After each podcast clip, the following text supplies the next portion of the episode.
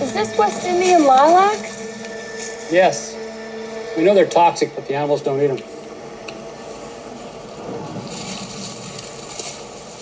You sure? Pretty sure. There's only one way to be positive. I'd have to see the dinosaurs dropping.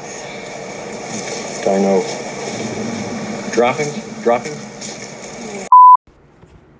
Well, hello there and happy weekend. Welcome to Curiosity Killed the Cat. I'm your host, Sarah, and today this episode is all about the badass ladies of the Jurassic Park, Jurassic, uh, the Lost World Jurassic Park. I didn't want to say Jurassic World. We did get into a little bit of Claire, but primarily focusing on Jurassic Park and the Lost World Jurassic Park, okay? The San Diego one, baby.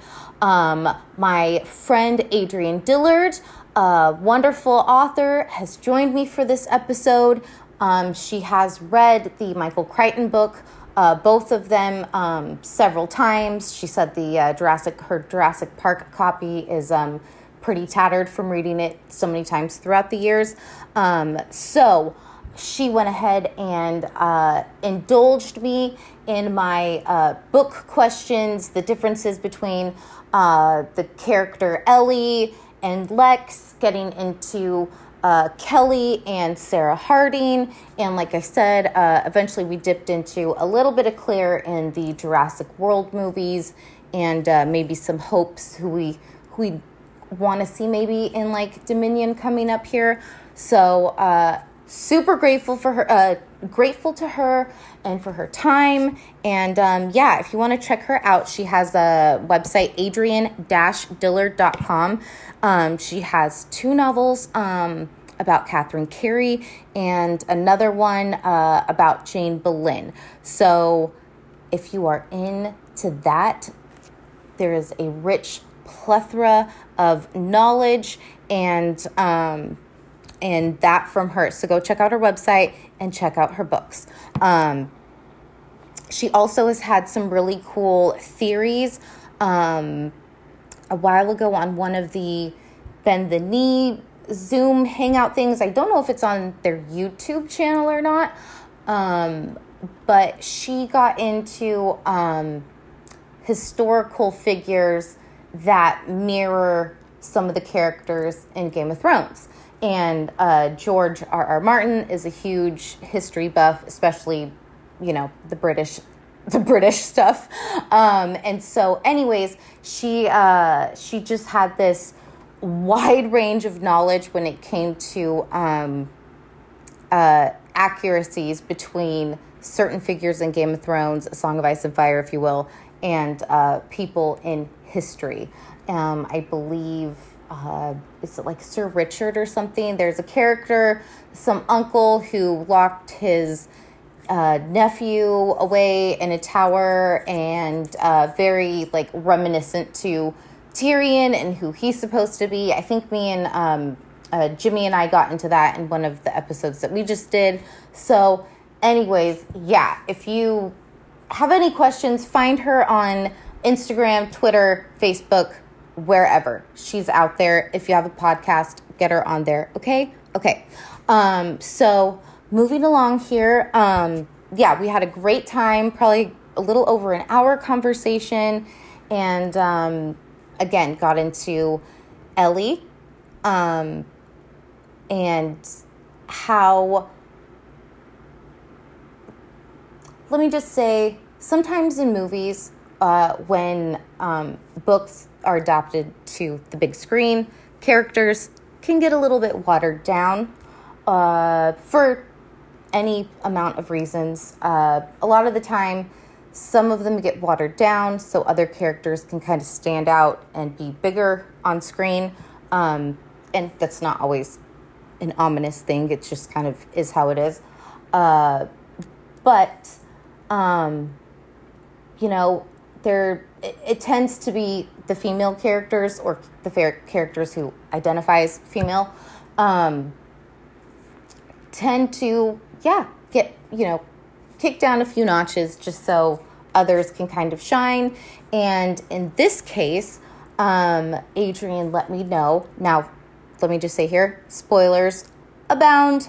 Um, this whole episode will be about the movie and books. So, um, you know, if you've never seen any of the Jurassic Park stuff, uh, turn back now before the Velociraptors come out, uh, come for you. So, she was explaining to me how, you know, these characters are already really cool and badass in the books, and how they just became even more so in the movies.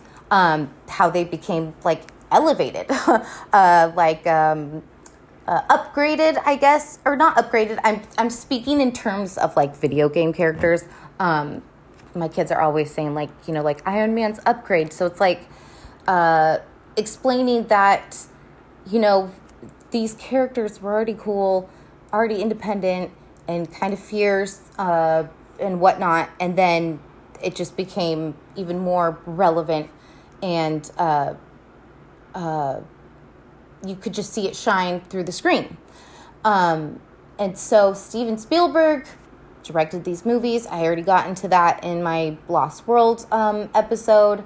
Um, he just has a way of making certain characters really, really shine. And Ellie, Lex, Kelly, and Sarah Harding are prime fucking examples of that.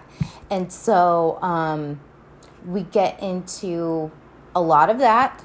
Uh, we get into um, how Hammond, Old Man Hammond, is a little bit more villainous in the book.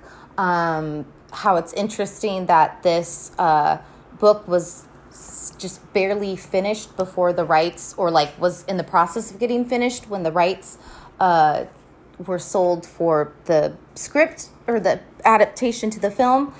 And um, it's just pretty fascinating, you know. Uh, Jurassic Park does not begin and end with dino DNA. There's a lot more to it. And um, my uh, buddy on Twitter, at that guy Garrick, um, is uh, has been doing some live tweeting of the different uh, Jurassic Park movies. I think so far, uh, Jurassic Park, yeah, I think all three of the first ones. So probably some. Um, they'll probably be having some more of the Jurassic World ones coming up. So uh, yeah, keep an eye out.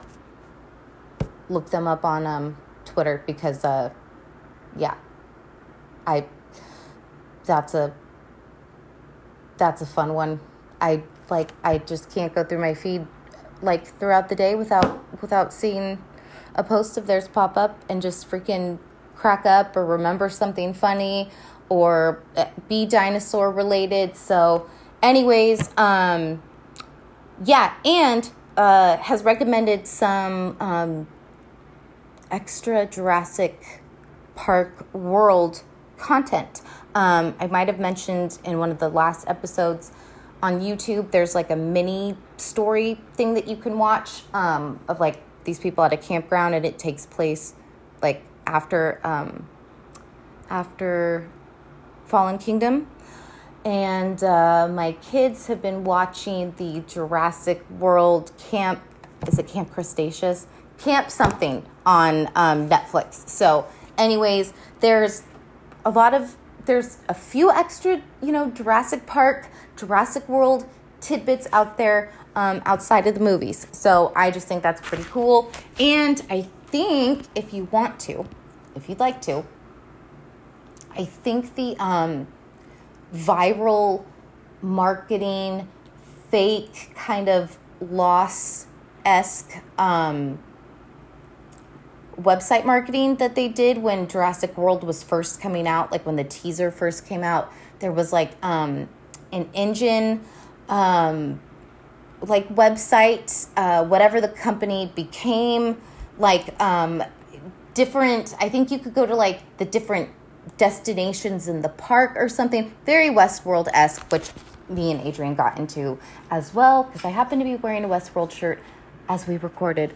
Uh, why I didn't wear my Jurassic Park one, I don't know. But anyways, uh, this one's for Michael Crichton, so I hope you uh, I hope you all enjoy. Okay, now we're recording. Um, I have my friend Adrienne Dillard author here. Um, Raven's Widow. Let me ask you if I'm saying this right. Cor Rhoda. Roto? Corrado. Corrado. That sounds way more romantic than what I was saying. um, a novel of Catherine Carey and Keeper of the Queen's Jewels or Keeper of Queen's Jewels? Keeper of the Queen's Jewels. Keeper of the Queen's Jewels, which I have a copy of and I'm making my way through. So hopefully next time um, I'll have a lot more gone through it and we can get into um, some book fictional characters, like maybe mm-hmm. Catelyn Stark and something like that. So I think I think it'll be good to kind of keep this like pop up every month or so and like pick different fictional um heroines and like kind of compare them to ones in real life, especially the yes. ones that you know so much about because you're also a historian. So Yeah, I'd love to. Yeah. So anyway, so today uh Adrienne and I are going to be getting into Jurassic Park, a little bit of Jurassic uh The Lost World Jurassic Park with a focus on the heroines of that movie, specifically Ellie and uh, a little Sarah Harding and um yeah. So Adrienne has read the Michael Crichton, did I say his name right? Michael Crichton book a few times. Um, I've yet to get through it, which I was just telling her I really want to get to the Lost World because I don't know if I was the right age for that movie when it came out. That, like, you know, preteen, 12, 13 years old, where it just kind of stuck with me forever. Whereas, mm-hmm. like, the first Jurassic Park was a little more traumatizing. it was like, uh, so, anyways, it's kind of, uh, I really want to get into see how Malcolm goes from being what he was in that first book to being this PTSD, traumatized, get my mm-hmm. girlfriend out of the jungle island uh, thing. So, so yeah. So I will. Uh, I'm going to be asking her some comparisons to like book Ellie versus Laura Dern's and Steven Spielberg's Ellie here. Yes. So, um, what are some standouts to her? What makes Ellie so special to you? Well, um, certainly, I think the movie Ellie is way better because she is more like she's super competent and fearless. Like she just like whatever needs to be done, she's gonna do it. It doesn't matter if it's scary. It doesn't matter if she thinks that she might fail at it. She's just like she. It needs to be done, so she's gonna go do it. Um, and she does to that like kind of to a lesser extent in the book. And I think that part of the reason why is because, um, you know, Laura Dern was certainly like fairly young when the movie was recorded, but it's it's obvious that she is like she's an adult. Like she's, you know, probably late 20s, early 30s maybe you know so she has that maturity to her. She has sort of like a maternal instinct to her. Whereas in the book she's a college student. Okay so, so she's like tw- 19 20 21 right. Yeah, yeah so that is a big difference. significantly younger. Um, you know, and so she is still, you know, she is still fearless and she will do things. But I feel like in the movie, she just has this real, like, maternal instinct. And there's actually even some kind of banter between her and Dr. Grant about, like, having kids. And Dr. Grant is really like, ugh, like, I don't want kids. They and smell. then, of course, in the movie, he ends up, you know, but see, in the book, Grant is like, actually, he's really good with kids and he loves kids. And he so doesn't want to have. Kind of, yeah, she, he's he's kind of glad to like be, you know, taking these well not glad, but you know, he's he's fine with taking these kids because he likes them, especially because kids are so unreservedly excited about dinosaurs um, you know, and so it was kind of interesting to like see that that that change a little bit, you know. Yeah, see him be kind of annoyed to end up ending up in that same freaking car yeah. with them. Right. And how yeah. and how Lex goes, Oh, she thinks it'll be good for you and then it's like they pan on Laura Dern and she's like, you know, oops. yeah. Yeah, exactly. Yeah. So I think, you know, in the movie, that's like the thing that really stands out to me is that, you know, she's got that maternal instinct. She's really like fearless about doing things, and she, whatever needs to be done, she's going to do it. Yeah. In the book, she's not quite. I guess she's not as quite of a that big of a character. Okay.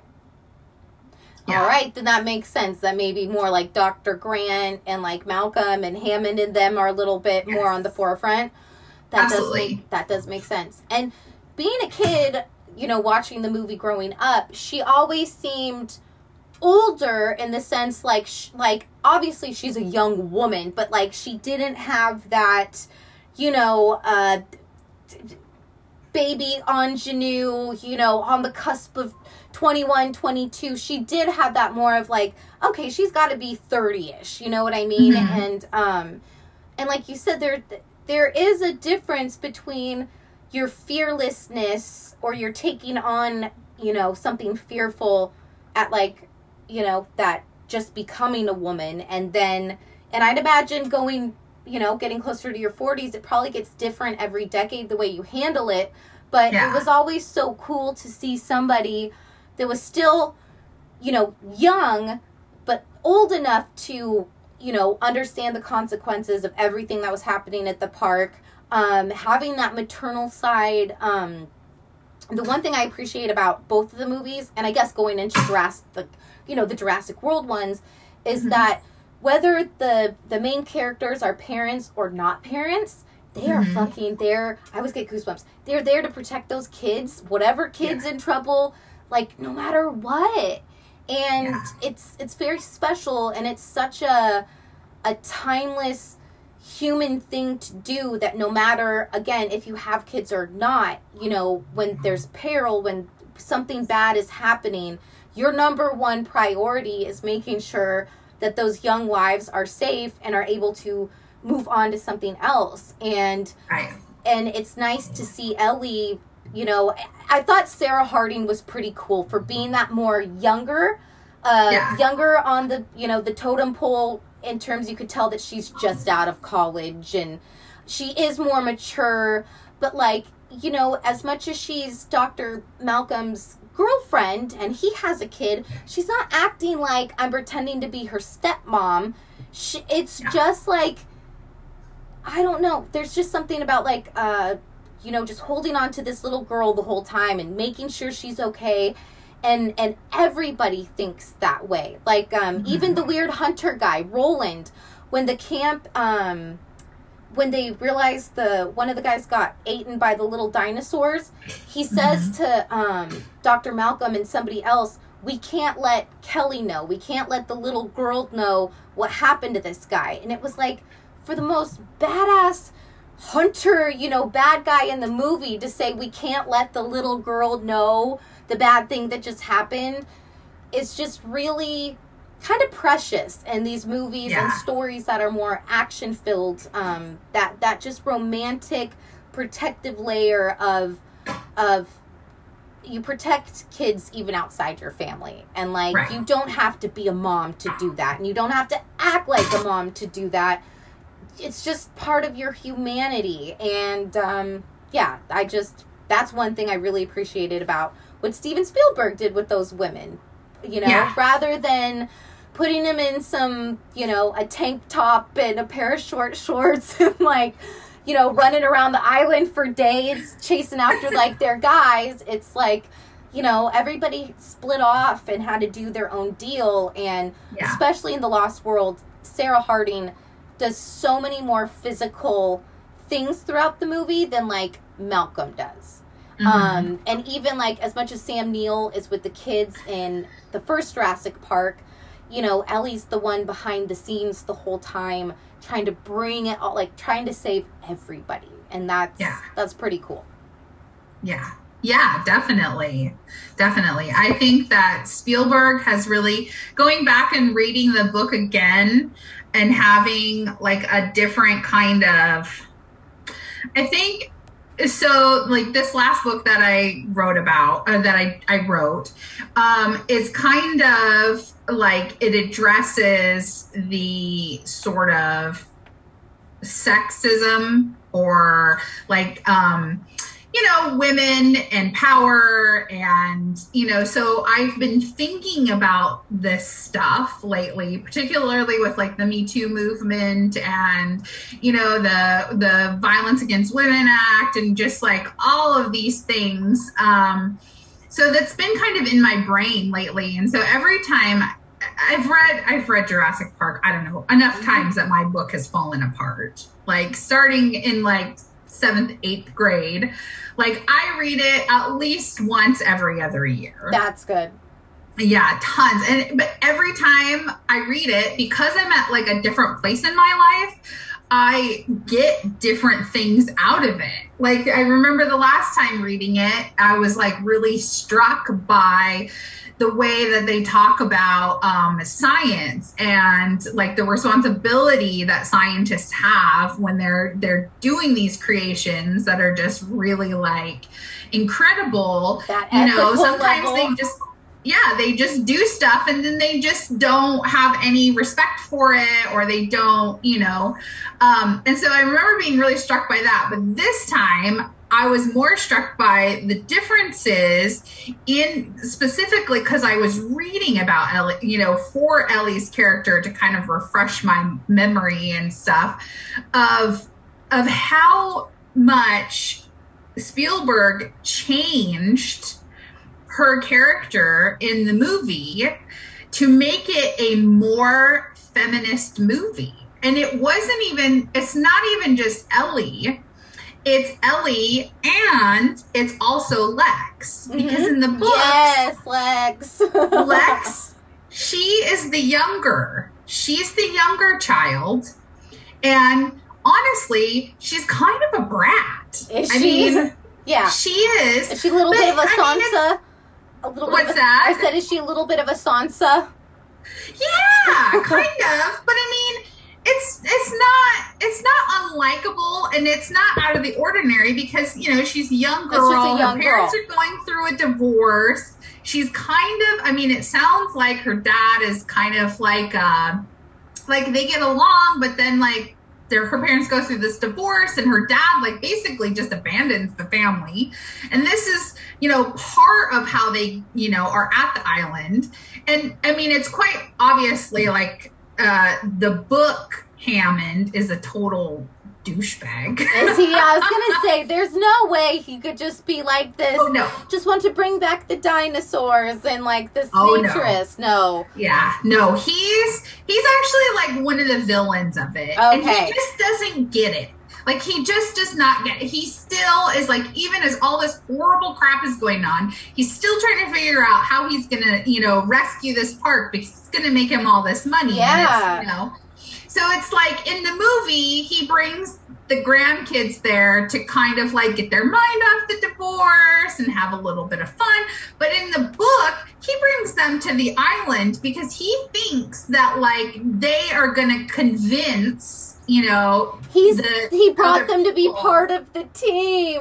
Yes, like because Oh. he thinks that that that is they're gonna see these kids' reaction, and then they're gonna be less likely to shut him down. Like there's all this kind of like undertone to it. Yeah, and you could tell Yeah. Steven Spielberg. You know, he did. He made him uh, not an accidental villain, but I think it really drives home in the Lost World when uh, Malcolm shows up and is like, "Oh, you went from being a capitalist to a you know a, a you know a naturalist or whatever the heck it was." Um but it, it yeah or when uh he comes up to like the InGen guy at the end and he goes like now you're really john hammond and he like whispers it in his ear and it's like yeah like i think spielberg really kept like hammond being a villain not close to the chest but like Yeah. disguised it in a way to where like Right. yeah you're just this this man is the catalyst for all of this and um I, I just I, I think we take Steven Spielberg for granted because he's been Yeah. around for so long. He makes all these masterpieces, and we've seen so many of them that a lot of his newer work I don't think is quite as appreciated as the older stuff. Just because when you're so good for so long, it just sucks that you like you should still have that um kind of clout and esteem to you and excitement and Yeah. I feel like for some filmmakers, it just sucks when you're so good for so long. Almost people get tired of you being good or whatever. And so, going back, I watched Hook uh, not too long ago, and then watching these two Jurassic Park movies, you know, that he did. Um, you know that that family element is so strong.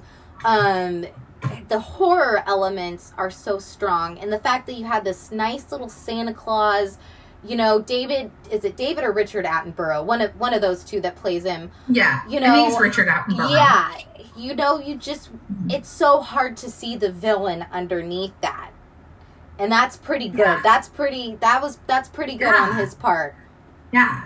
Yeah, because in the book, and I mean, he, Hammond dies in the book. okay Spoiler. so, you know, he really, he kind of gets his, and, and his last, oh my gosh, his last moments too. Like, it just really, like, some of the things that he, like, says, and then he, like, thinks, it just really, like, ha- like, he is the villain. He is not a nice guy. He's just, like, you know, but in the movie, like, you know, the family thing is a huge thing. But like he also so like, you know, in the book you have Lex who is, you know, she's just she's kind of annoying.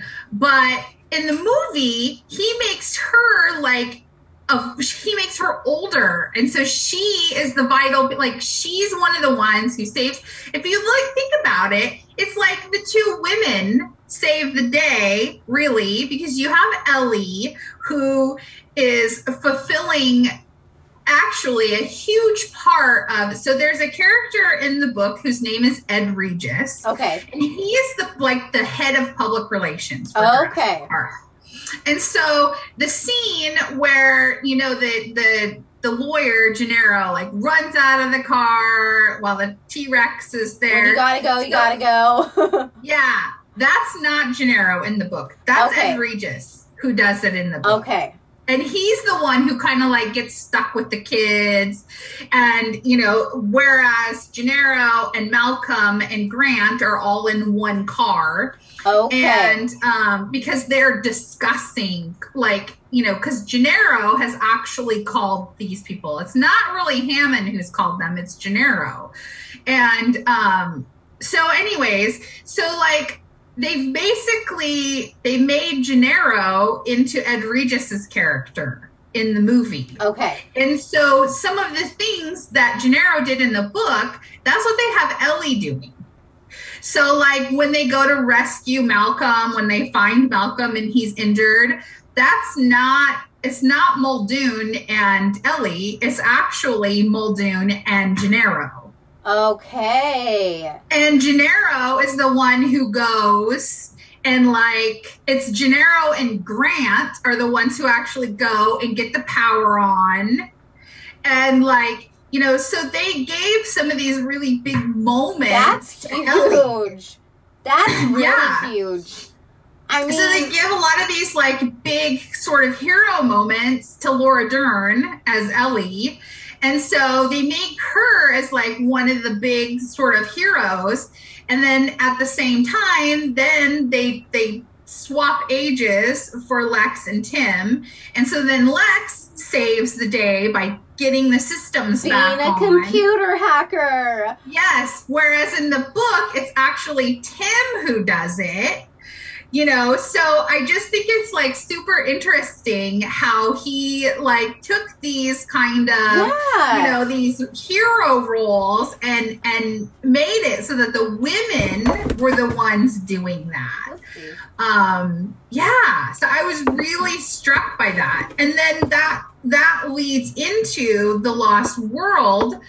It's the same so in the lost world there are um two kids as well and the uh the boy so i think the boy and the girl are kind of the same age Okay. and neither one of them is related to Malcolm. Oh, so okay. they're not. It's not Malcolm's. It's not children. even his kids. Okay.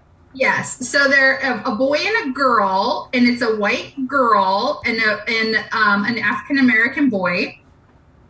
And um, so in the movie, they got they did away from they did away with having the boy, and then they have um, you know a girl who's also of color. And they make her as this like kind of badass like she's a gymnast and she's like totally strong and like so not only did did he make it be a girl he also you know was a girl of color so that these young girls have somebody to look up to and and you know and i think that that was so cool that they did that because you know the the um, guy who plays malcolm is white Mhm. so they could have very easily if they were going to make And that, you know that's what they always do.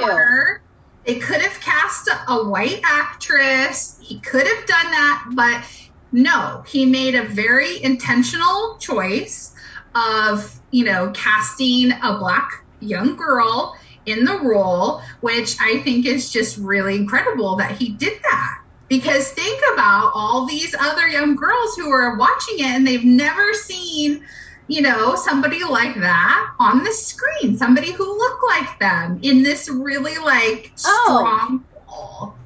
and the best part is they never they never get into explaining like how this white man has this young black daughter Yeah. the only thing they ever say in the movie is i think freaking vince vaughn's character says i don't see much of a family resemblance and then the eddie guy just sort of just shrugs his shoulders and that's fucking it like Yeah. we don't need to explain this we you don't need to know if she's adopted you don't need to you know she pro- she might Doesn't have a black she might have a black mom she might not like all Yeah. we know is that her mom fucked off to Paris and left her with the dad, and she freaking stowed herself away into that freaking trailer and was like, "I'm going to the island." And like, again, when that movie came out, being the same age as Kelly, like the same age, I was just getting into cheer.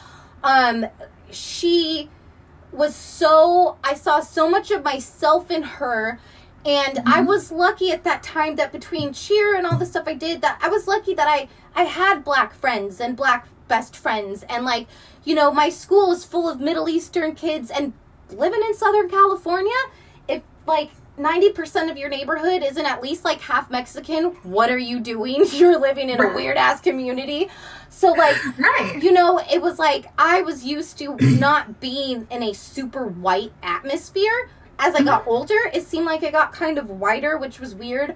But like for kids or girls or whatever who didn't have a whole lot of experience or friends or interactions with kids of color, it was Mhm. like here is your shining example of like this girl is you. Like Mhm. Kelly just like and then she was like uh I cannot remember her name, but she was also in the Little Princess. She played Becky in the Little Princess. oh that's um right yeah, and like the main character in the Little Princess, her name is Sarah, so like I just always imagined like she was like an imaginary best friend for me like at the time. Yes. Like so I was like that girl I just loved her so much and that's um, right. I forgot that that actress was in that show. Yeah she was she was really something. So um I, there's one of my one of my twitter friends he's been doing some jurassic park live tweeting lately and um we were messaging each other about kelly and just how fucking cool she is. She's the reason why they get away from the velociraptors. Um and then jewel and then just like fucking julianne moore like Yeah. the second they get to where all the the velociraptors are trying to get out right before like you know that what you think is the end scene before san diego rolls around you know mm-hmm. that velociraptor comes out of nowhere grabs her by the backpack and poor malcolm's just sort of like standing there but it's like you've got big old jeff goldblum but like you said we're seeing sarah harding do almost all the physical uh, action scenes interacting with the, the dinosaurs you know when the t-rex licked her i wasn't super into that. I was like i don't know if we needed like the t-rex to lick her. I don't think a t-rex would ever lick anybody. But um And you know, actually, that's kind of a that's actually something from the Jurassic Park book There's actually a lot of stuff. So the scene in the Lost World with the little girl on the beach, The compies? gets, Yeah, like, with the little- compies. That is one of the opening scenes from Jurassic Park. That came from Jurassic Park. The the licking thing actually came from Jurassic Park as well. So there is a whole thing in the book that is not in the movie. Um, and it's the bird aviary. So there's an aviary. Okay, And yeah. they they get into this like this raft and they um, are going down the river and they they're That'd so going um, through the aviary aviary which they actually started they brought those in in the third the third movie Okay. was when they finally brought in the like pterodactyls and stuff but um yeah so they get and there's a waterfall and so they hide like behind the waterfall and the tier and it's lex and it's tim and it's grant and so grant goes into like this room and lex and tim are like outside waiting to like let him out and the t-rex has followed them and the t-rex like sticks his tongue through the waterfall and like basically like all down Okay. I totally freaking shit talked that moment so much in my Lost World episode because I was like, out of everything Steven Spielberg does, I was like, this just feels so out of place. And I'm just, why does it have to lick her chest like that? Well, dude, it was from the freaking movies. I mean, from the first book. So yeah I, there are a lot of things in the Lost World movie that actually came from the book, the first book. So yeah, it's it's kind of funny. I don't know why he did that, but maybe these were like things that he liked. or he yeah, just- or they didn't have enough room, or Yeah. they didn't have the right setting. Well, because yeah, that that in the Lost World, clearly they are meant to be shuffled into that waterfall. So, mm-hmm. and that was a cool effect when he, when the snake got in the guy and he goes running out, and you just see that the red. I mean, Jurassic Park and the wa- and the blood and the water is just so um, it's so good. It's such a visceral thing to see. Um so yeah, but like I'm just I'm just blown away by like like Hollywood is so fucking lazy. They are so lazy. That so like They are. again, how easy would it have been to just throw in a white little girl or to keep Lexi a little annoying, you know, baby Sansa and have a, a cooler older brother who's in tech, you know? And it's like, no, we're going to switch that. We're going to flip that. Mhm. I just, you know, I don't know. That That's really mind blowing. And I'm kind of like touched right now. And I, I'm Mhm. having a hard time comprehending it because um you know reading it and then seeing those movies come out which they were really good but like you know mike hanlon you know this young black boy is like yeah it's about all the losers club but like when you read the book mike hanlon besides bill is the hugest fucking standout he has the most knowledge of Derry. His dad is super cool, had a beautiful relationship with his dad. And then in the movie, when you change things to not make it better, but to dumb it down and make it lazy, I just don't Mhm. like that. I'm not into that. And it's like they took his character, they made it to where his parents dry, died in a freaking, like, some crack incident and burnt the house down. And it was like, no, that, like, that's just not even you can't take a person of color like that and have Mhm. something that's not in their story and then add that into a movie and completely change the narrative that just looks Yeah. bad it has a it has a a dark energy to it and the fact that like you have one of the biggest filmmakers of all fucking time uh be like yeah i'm gonna make some changes but like we're gonna kick it up a few notches and Mhm. you know i think laura dern she's such a such a particular actress i think she's such a director's actress that like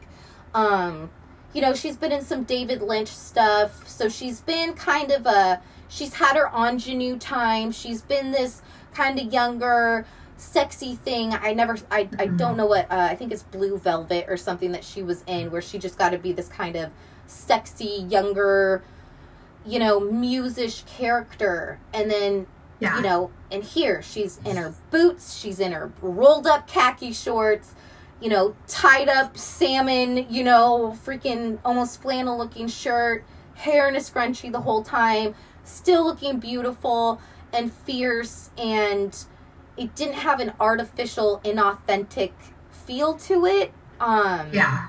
I don't know who else could have pulled off Ellie the way that she did, you know? Right. It would be interesting to know who else. I probably could have looked that up, but it would have been interesting to know if there was anybody else like in the running to be Right, that right. character. Yeah, and I think I read someplace. I think on IMDb it says, you know, the the people who sort of like screen tested.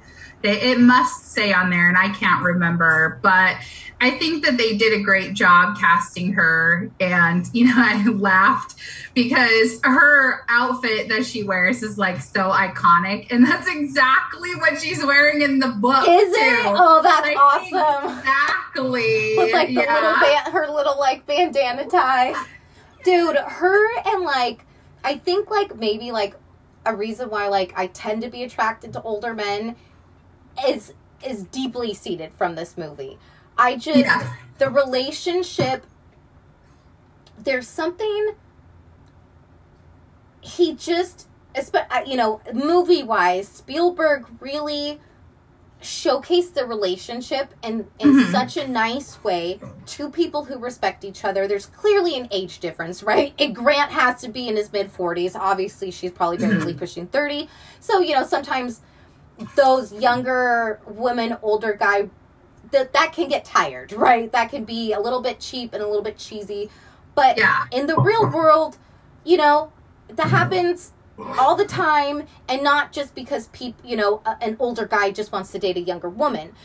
Mhm. you know it's an organic thing authentic thing that comes together and um you just really feel it here. You just feel like these are just two people who met each other out on the field and um um even when Malcolm, you know, does the little thing on her arm and is trying to do the chaos theory thing, he's, you know, he's confident. You know, Sam Grant is confident enough in his relationship with her that, like, mm-hmm. he'll let this guy do his little spiel, but he's not a pushover, right? You know what I mean? Mhm. Like, he, you know, when Malcolm asks him if she's available or if they're together, he's like, yeah, yeah, we're together. Like, but it's not in an asshole-ish possessive way it's just in this very um i don't know i just really like their relationship and yeah. you know in the you know when it comes to the third movie you only see her in the beginning with him um her little boy is playing with some fake dinosaurs and her husband comes home and again very respectful whatever but like you can tell that they still you know have a good love for each other um Mhm. and the fact that like when they have to call from the island on that crappy Nokia phone and it finally the phone the phone finally gets to her and she's able to send help I just think it was so cool and so fitting that like Ellie as much as they are doing all the work on the island trying to survive she's the one that sends the helicopters sends the team and gets them the f out of there and Yeah. i don't know she's just she's the nonchalant hero of the third one and i think i just thought that was so cool Yeah. And you know, in the book, like the flirtation between her and Malcolm, that's not really there. i remember you all. saying yeah malcolm's totally Yeah. he's not that kind of sexualized Yeah, and in fact, like most of it is like he does say the part when they're in the plane and he says, I refuse to believe that you're not familiar with the concept of attraction. he does say that to her in the book, but that's it. That whole exchange of where they're talking about like the butterfly can flap its wings in Peking, and you can get whatever. That he doesn't actually even say that it's somebody else. I think it's Gennaro, and he's like explaining what chaos theory is to somebody else, but it's not Ellie. So there's not, and even like in in the book, like Malcolm is very like he is he's very eccentric, but there's not this like sexual energy to him. yeah Like, okay just like I'm really upset because I'm right. I hate being right, but I told you this is what was going to happen. And so he spends like a majority of the book because he's injured right away. Yeah. And you know, he actually, so in the movie, he goes running towards the T Rex to kind of like, you know, distract him from the kids. No. In the book, Malcolm is the one who tears off running away, not Gennaro. so You know, you know, Jeff Goldblum was like, I would never run away from kids. Well, you know, I mean, they cast this like super sexy actor, and they, of course, you know, they kind of had to like sex him up a little bit. And I mean, you can't do Jeff Goldblum that way. Like, you have to make him out to be like a cool dude. oh, for No. sure. Yeah. So I guess I can't really like fault them And, for you that, know, but um, yeah. making making science sexy, And you had to have somebody, you know, make science a little more sexy Yes. for everybody.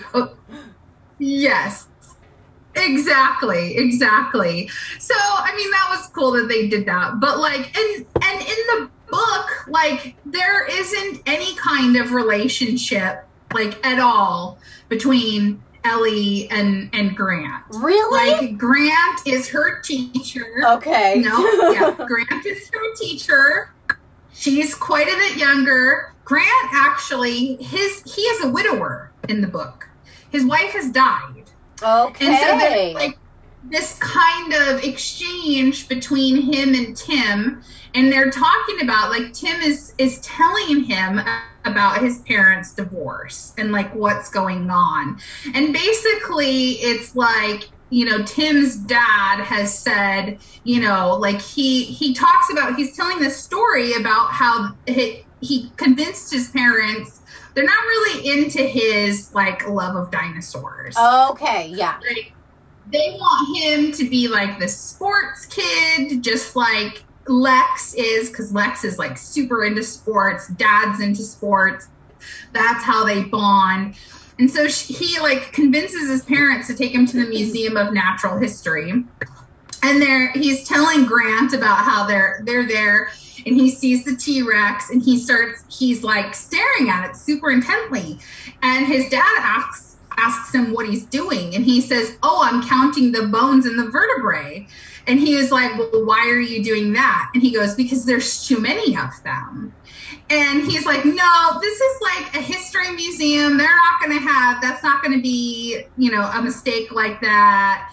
And and so so you know, he's like really determined he's going oh to prove my his son wrong. Yeah. And so he goes and he talks to one of the guards.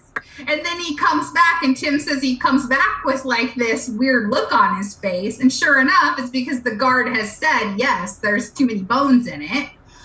And so, you know, he's telling this story to Dr. Grant and like basically like how his dad is like a total jerk and just like ups and like leaves the family and is not supportive at all. And and you know, and then he asks Grant, like, do you have a wife? Like, do you have kids? And Grant tells him that his wife has passed away. And basically like alludes to the fact of like, no, I had a wife but my wife is now gone and that's the only that's the only wife that i ever want to have oh Like, my I gosh.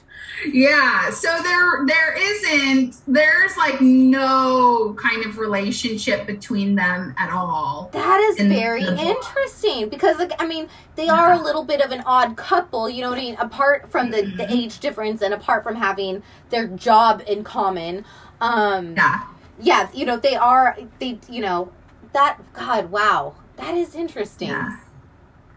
Yeah, so these characters, I mean, it's it's actually really kind of interesting like the changes that they've made to them. You know, it it really makes the women characters a lot more complex. But in doing that, they almost kind of take away some of the complexity behind the male characters, you know, because even though like um Hammond is a villain, he's a very intriguing villain because you're never really quite sure, kind of, until the end, like just how bad he really is. You know, because you're still, you always are kind of questioning, like, is he really doing this for the money? Like, does he really believe in this? Like, does he really, you know? And, but whereas it, in the movie like it's pretty straightforward like you know he and they've made him and know he talks about um you know we could charge anything we want the the lawyer says we can charge anything we want ten dollars ten million dollars whatever Yeah. he says you know no i want in the world to be able to enjoy my park. He's like a walt disney Yeah. like figure. Okay. and he yeah hammond is. He's like a walt disney figure. Oh i want to share this with every all children. I want all it's hammond who says we can charge whatever we want to and it and it's not gennaro who says that gennaro What? like they did gennaro so dirty They did because that guy is just like, yeah, we're gonna make as much money. You need to make sure you tell people that they want to come to the damn that you endorse the park. Yeah, like when Grant at the end is like, "I'm sorry, Mr. Hammond, but I will not be endorsing your park." Wow, they did do him dirty. Run into the toilet. And, and you know, I always wonder Yes, if like once yeah. once you meet your actors that are going to be in this um you know be in the the motion picture of this story if that can can change things too once you you meet them and you see what they're bringing to the character you know just like uh, me and jimmy were talking about in game of thrones how with dinklage peter dinklage you know being such this positive wonderful wonderful handsome portrayal of Tyrion Lannister as much as we love book Tyrion he was about to go he was wallowing in his own darkness the last time we saw him you know um and but at the same time we're excited that he's going to get to Daenerys and he's making his way but um you know you've brought up before that historical wise the person that Tyrion's based off of was not a fucking good guy and he was a villain. So it only makes sense that book Tyrion is going to come around to that. And I was telling Jimmy Yeah. it makes perfect sense. I hate how Daenerys became the bad guy but when you see her with the bags and you know Missandei has died and you know they've left Winterfell she's been Mhm. gaslit by fucking Tyrion Lannister who says you can trust me you're my queen I'm the hand of you know your hand you can trust me but he's doing deals with his family the whole time Yeah. because he still loves his family and so it's Yeah. like it'll be interesting to see what happens with his character in terms of that but like um it's just yeah when when the bad guys you know in the books are kind of set in stone but it's like you meet these humans that come in to portray them.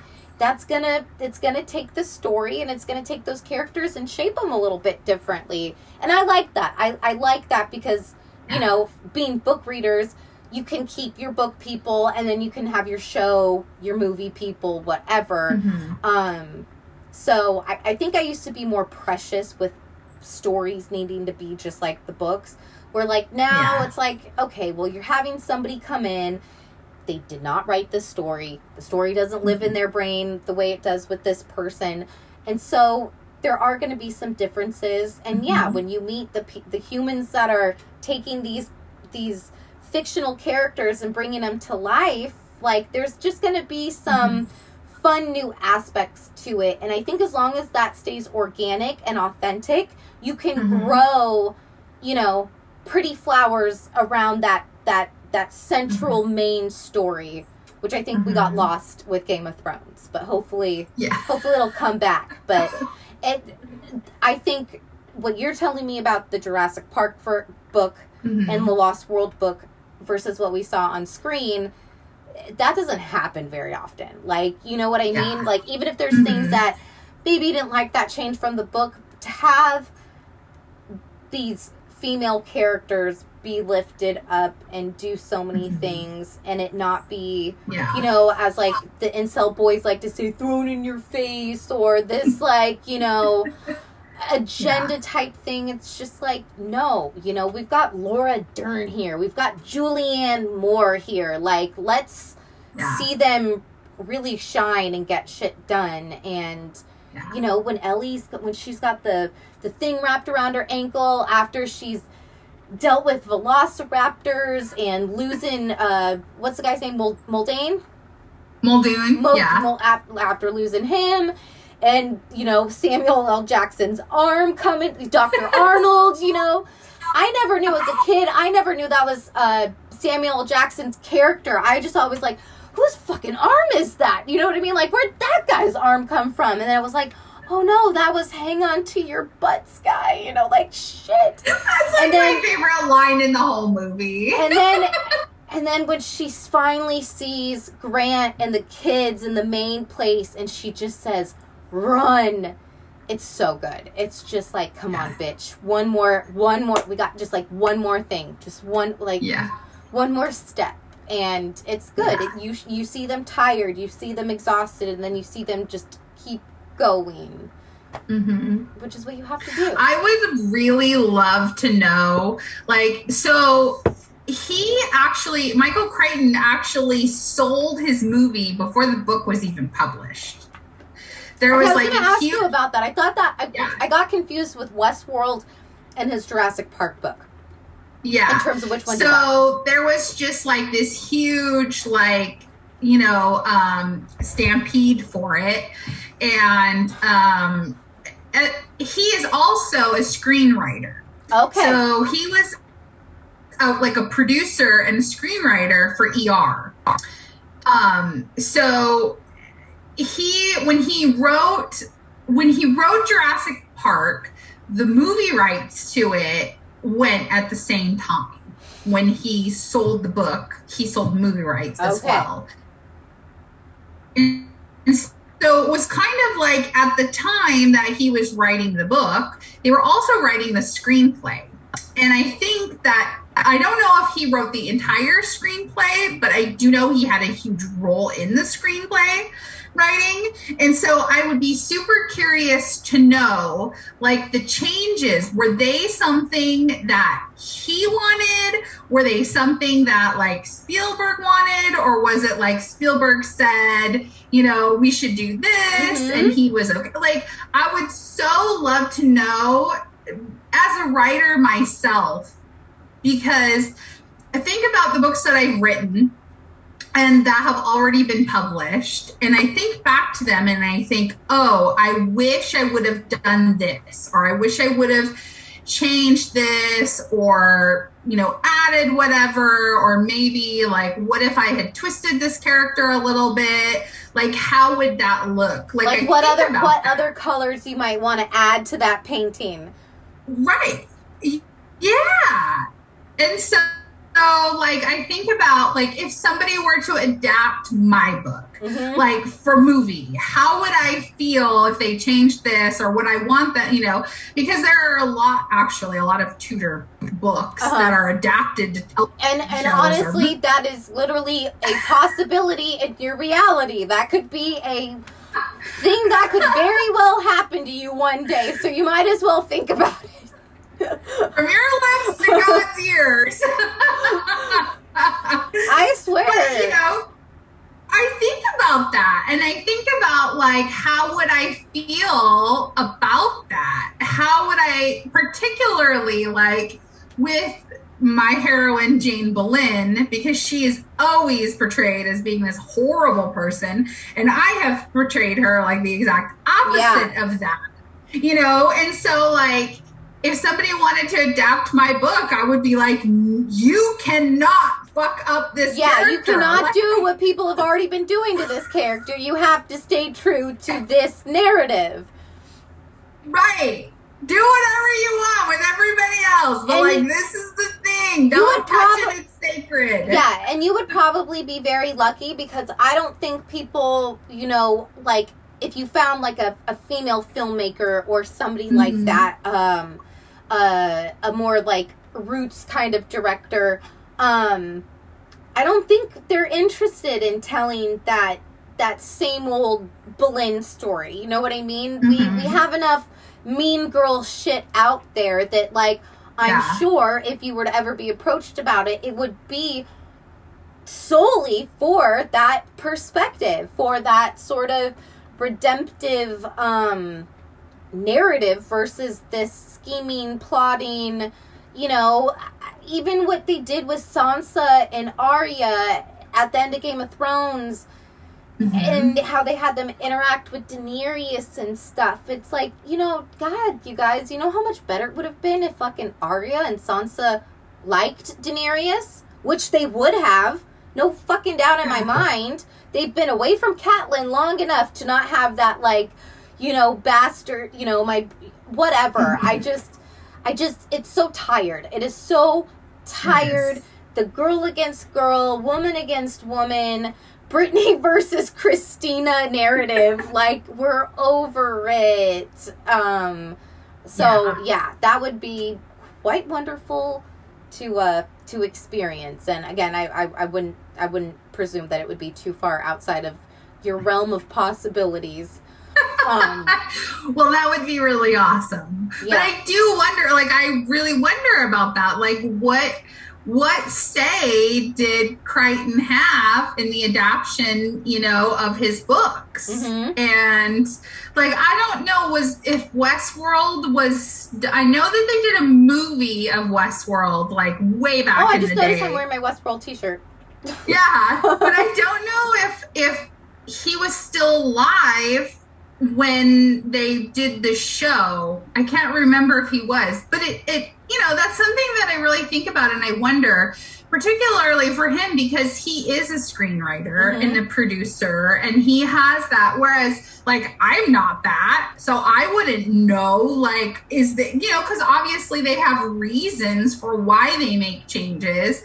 And so I do kind of wonder if, like, because he had that experience, was he super amenable to making these changes? Or did he even make them himself?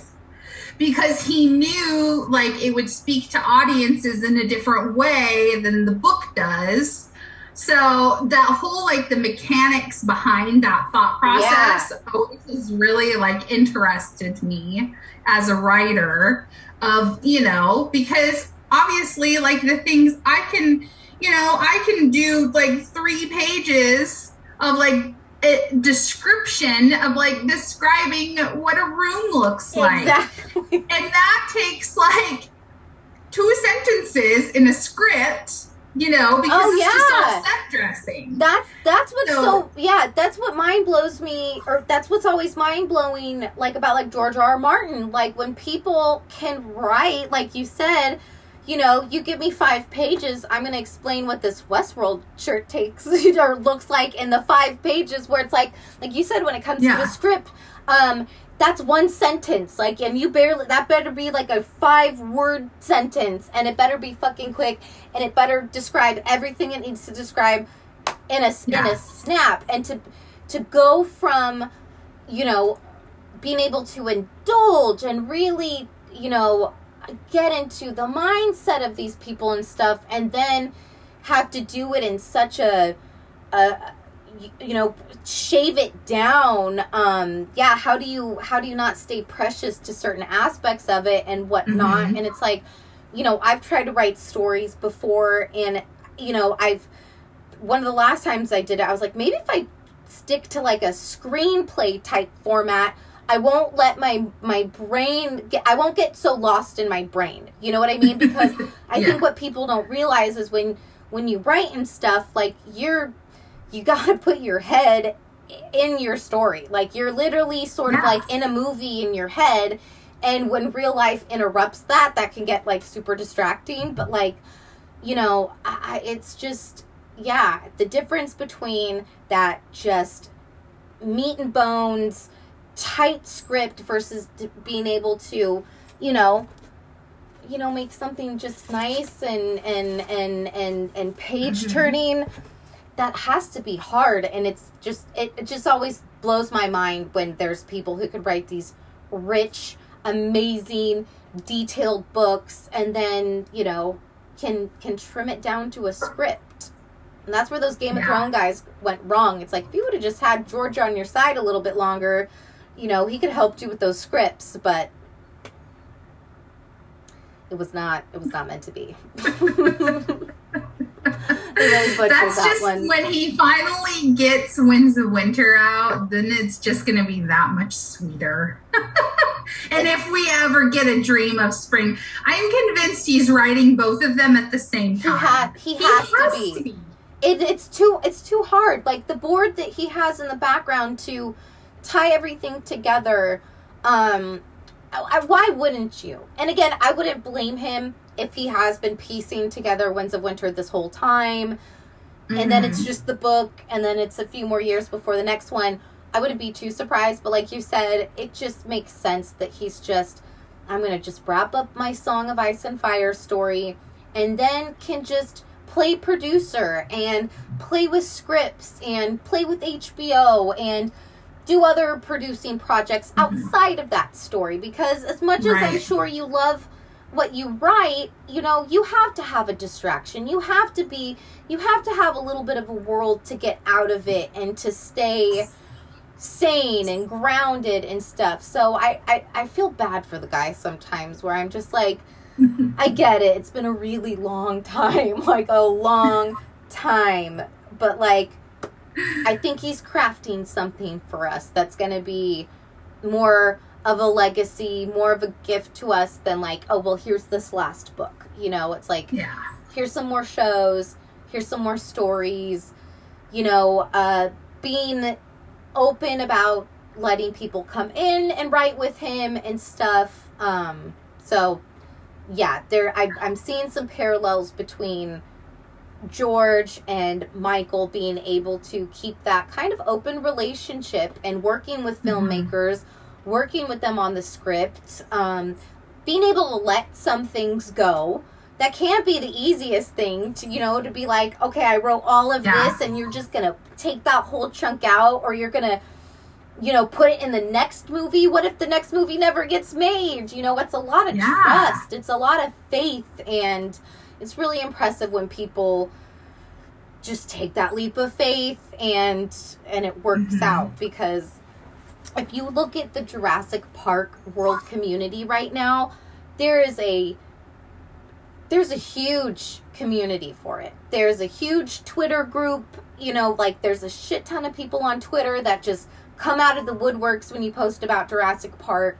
Um there's a Netflix series that my kids have been watching. It's called like Camp um Camp Camp Cretaceous maybe and it's about these it's like a cgi show and it's about these like Mhm. kids that are at la Isla Nublar or wherever jurassic world uh the that island is they're like Mhm. camping there and then when the park when shit hits the fan they're there you know and they have to like survive you know so they have you know i'm watching my boys watch this and they have a very Lex-esque girl, you know, with pink hair, who's a little hacker, computer coder girl, you know.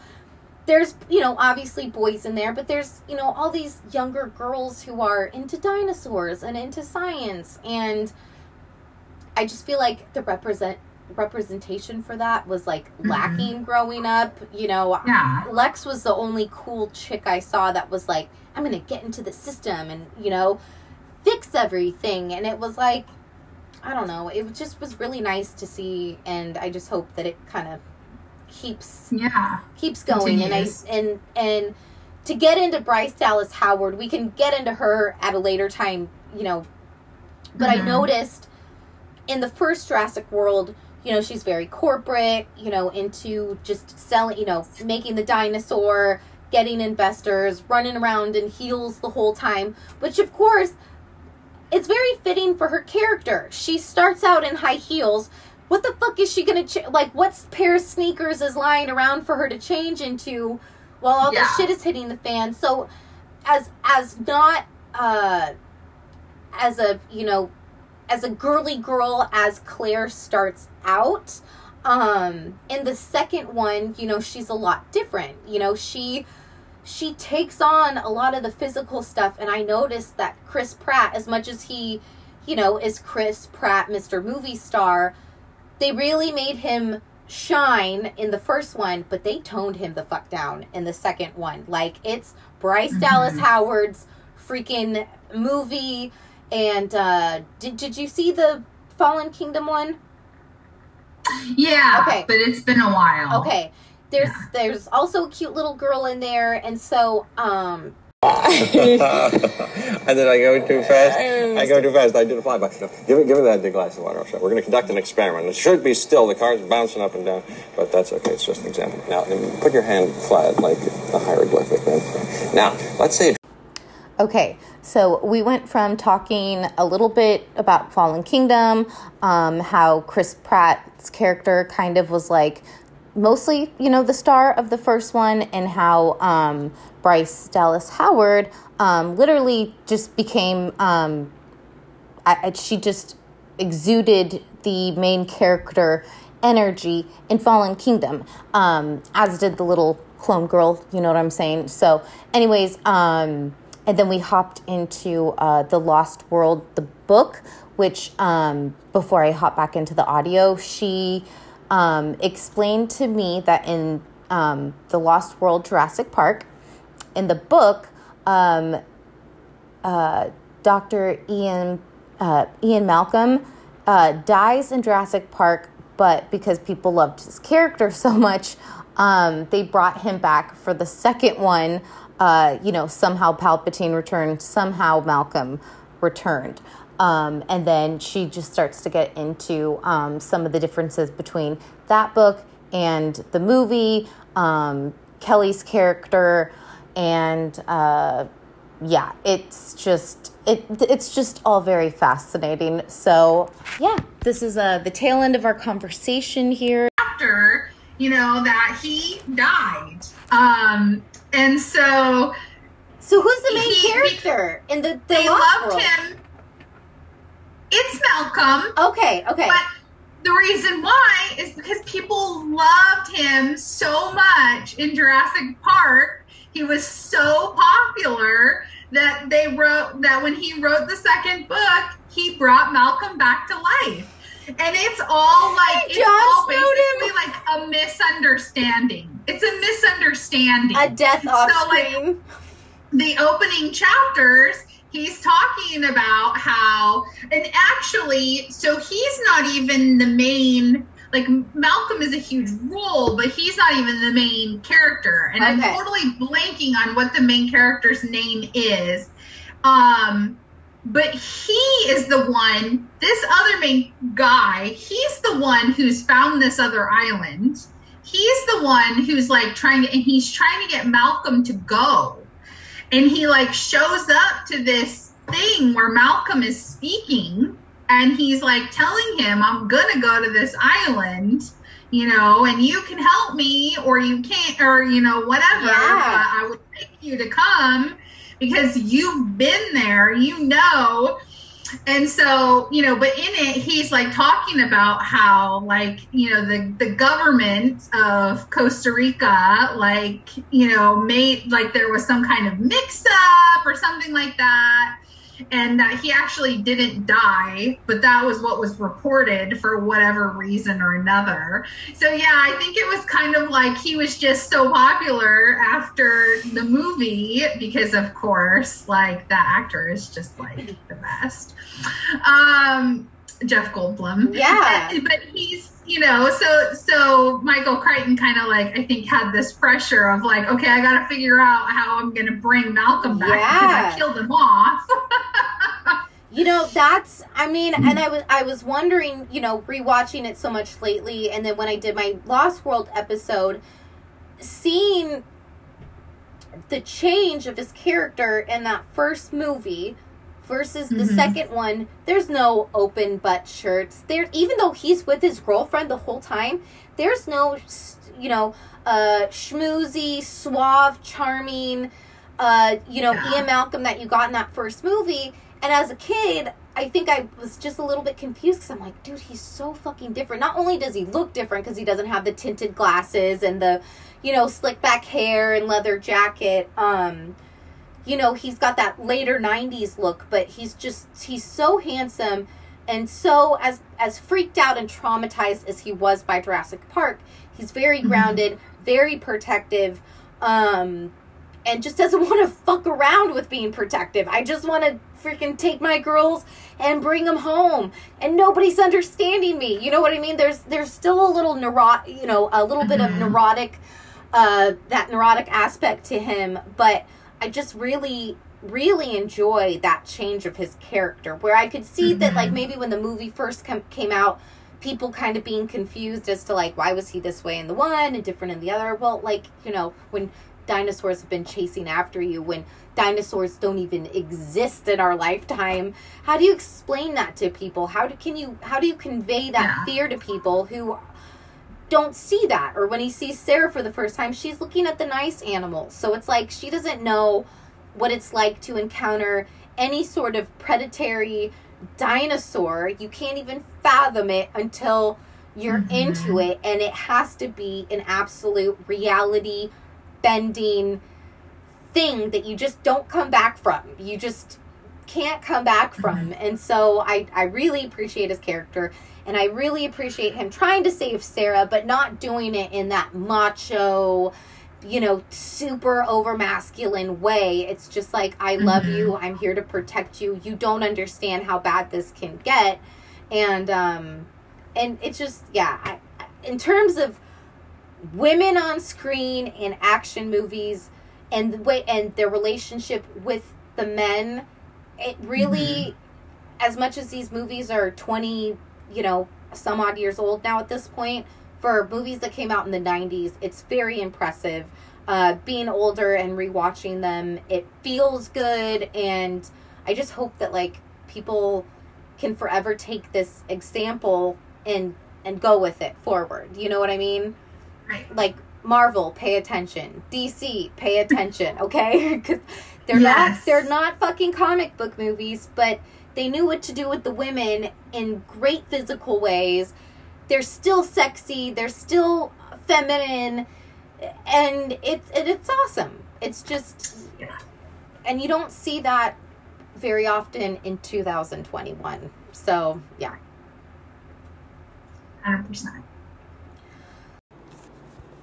Well, that was the episode. I hope you all enjoyed it.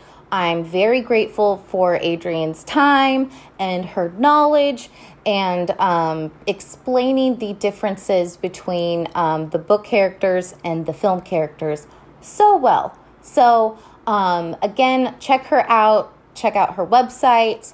Um, she has uh, just always wonderful things to say, different theories about uh, Game of Thrones characters. Um, and I don't know, she just, she has a fascinating mind. So um, don't be shy. Feel free to reach out to her. She is on Instagram and Facebook. Again, she has her own website. So Adrienne Dillard, uh, Adrian Dillard.com. Um, and uh, yeah, so thank you again, Adrienne. Um, hopefully, uh, we will be getting into more episodes like this um, in the future, um, just about different kick ass characters and um, why they are so important and why representation matters and different just variations of people um, just need to be seen and heard and felt on screen. So, uh, anyways, um, yeah, that's uh, that's what we have to look forward down the road here on the podcast. Um, yeah, there will be more of Adrienne coming up. Um, now that we're getting into spooky season, um, I will be doing more scary movies. I think what I do, The Sixth Sense was the last one. Um, so I'll have my sister on here soon. Um, we've we just watched Cabin in the Woods together, so I don't know if we'll be getting into that or something different. But um, yeah, we've been we've been binge watching um, different scary different scary movie content, um, getting revved up for the rest of September and moving into October. So um, that's coming up down the road on the podcast shortly. Um, hopefully, I will be having uh, Sir Matt on from Bend the Knee and Hyperspace Hangout again. Um, I just have started my DC animation um, journey. I think Flashpoint is the first one. So I started watching, um, I think I got about a quarter way through that one. So gonna rewatch it from the beginning um, and go from there. So he he spelled out, uh, you know, where to start in the whole DC animated arc. So um, hoping to be hoping to get into that with him uh, down the road here as I get more uh, DC animation under my belt. Um, in terms of Star Wars animation, go check out the Hello There feed. Um, I've done Rebels, uh, some Clone Wars, Clone Wars 2D, Forces of Destiny, um, with plenty more to come. Resistance, uh, the Ewok cartoon, Lego stuff. Um, just gonna keep going down the Star Wars animated road it never ends. It will never end. Um, I will be old and gray, and the road will still be miles and miles ahead. So that's fun. Um, and uh, my last chat with Sir Matt, um, we did talk about Star Wars animation and um, probably like 20, 30 minutes. And so um, I have that clip from that conversation when we talked uh, Suicide Squad. And um, he just plotted out all these standout episodes and arcs from um, like Rebels and Clone Wars. Um, and so I just thought it'd be kind of cool for everybody to hear and listen. So I'm going to put that on here and on Hello There.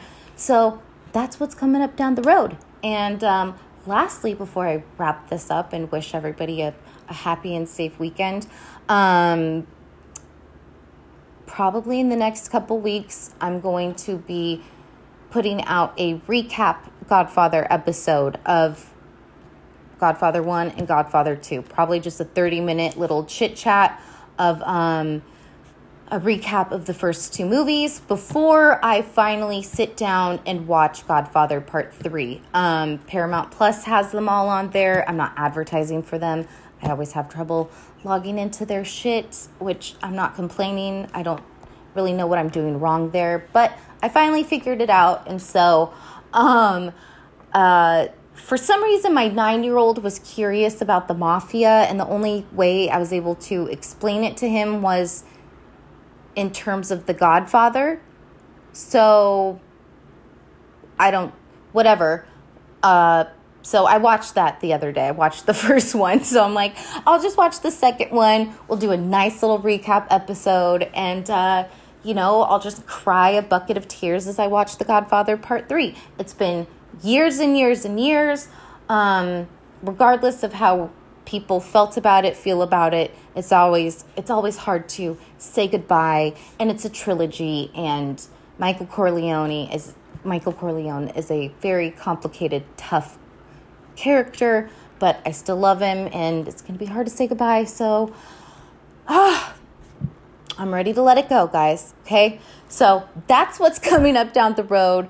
I think I'm winded. I'm sure you guys are probably tired of me babbling on. So have a happy weekend. Stay safe. Wear your mask. And um, just, uh, I don't know. I don't have anything to say. Just watch out for the fucking dinosaurs. You know what I mean? Like, if we're in the, if we are in the present day Jurassic Park, Jurassic World timeline, we are somewhere between Fallen Kingdom and Dominion. And that's very scary because that means, like, if you're going, like, for a hike, you know, like in the Laguna Mountains, like here in San Diego, you know, Blue and her fucking crew. I don't trust, like, I told you, I don't trust velociraptors. Speaking of badass females, shout out to, like, the lady dinos, dinos of, you know, the Jurassic universe out there. Uh, but I, can't trust a velociraptor. You can't convince me.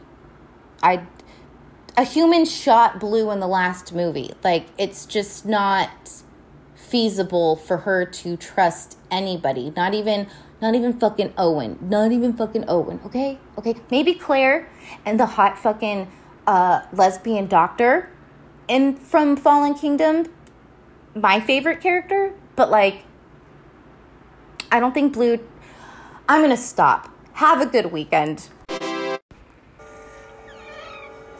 What species is this? Uh, it's a velociraptor. You bred raptors.